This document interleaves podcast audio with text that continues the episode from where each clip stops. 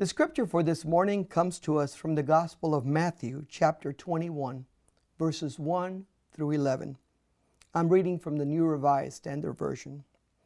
When they had come near Jerusalem and had reached Bethphage, at the Mount of Olives, Jesus sent two disciples, saying to them, Go into the village ahead of you, and immediately you will find a donkey tied and a colt with her. Untie them and bring them to me.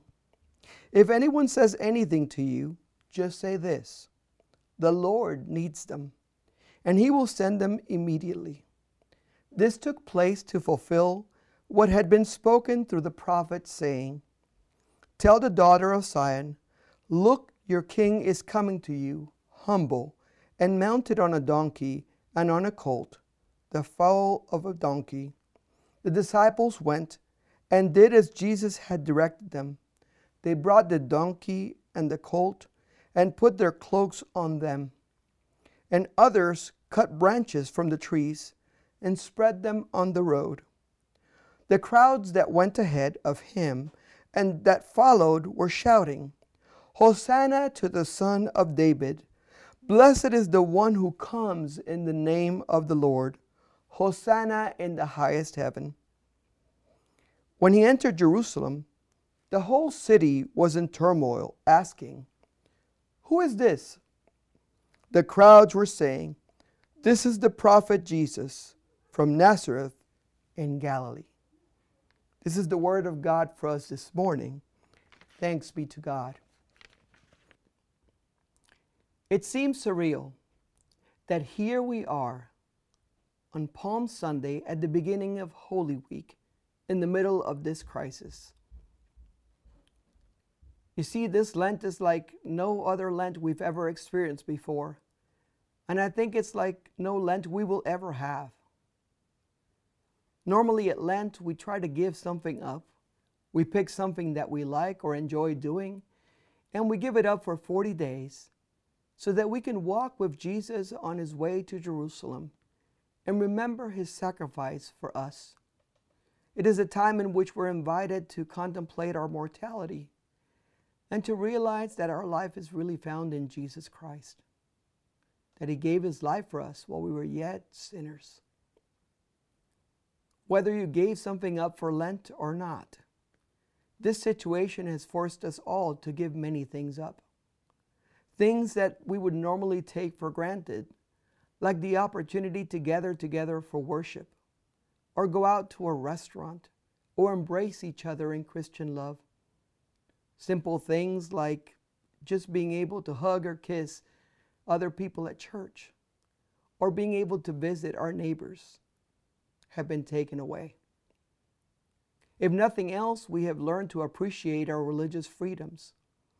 We have been able to really contemplate our mortality during this time at home. And we have been able to realize that we need God all the time, that we need to rely on Him in every situation. In our scripture today, we find the disciples traveling with Jesus. He has just told them some really difficult things. He's informed them that he is going to Jerusalem, where he will be handed over to the chief priests and the scribes that they will mistreat him, that they will flog him and mock him, that they will eventually crucify him, and that on the third day he will rise again. Jesus was basically telling his disciples, guys, things are about to get worse before they get better. They're about to get much worse. Doesn't that sound like what we keep hearing about this situation? We keep hearing that things are about to get worse. And at the same time, we hear the news that this will one day pass. You see, Jesus was trying to prepare his disciples for his death. He was trying to get them ready for all that they would face in Jerusalem. But he was also trying to bring them hope in the middle of the situation by telling them that he would rise again on the third day. But we have a hard time focusing on good news when bad news comes first. And so, in a way, I think the scripture really applies to our situation today because we keep hearing that things are going to get worse before they get better. But it is good to know that with Jesus, there's always hope and there's always life. The scripture tells us that they had reached Bethphage near the Mount of Olives. And Jesus picked two of his disciples and he sent them ahead into the village ahead of them. And he gave them very specific instructions.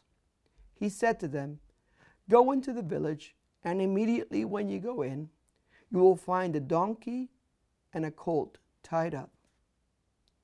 Grab them and bring them to me. And if anybody stops you, let them know that the Lord needs them, and he will send them back immediately. Jesus wanted his disciples to say these words because he wanted people to know he wasn't stealing these animals. He was borrowing them so that he could fulfill the scriptures. The scriptures that said that he would enter the city on these animals. How many times have you left the house? Well, not recently.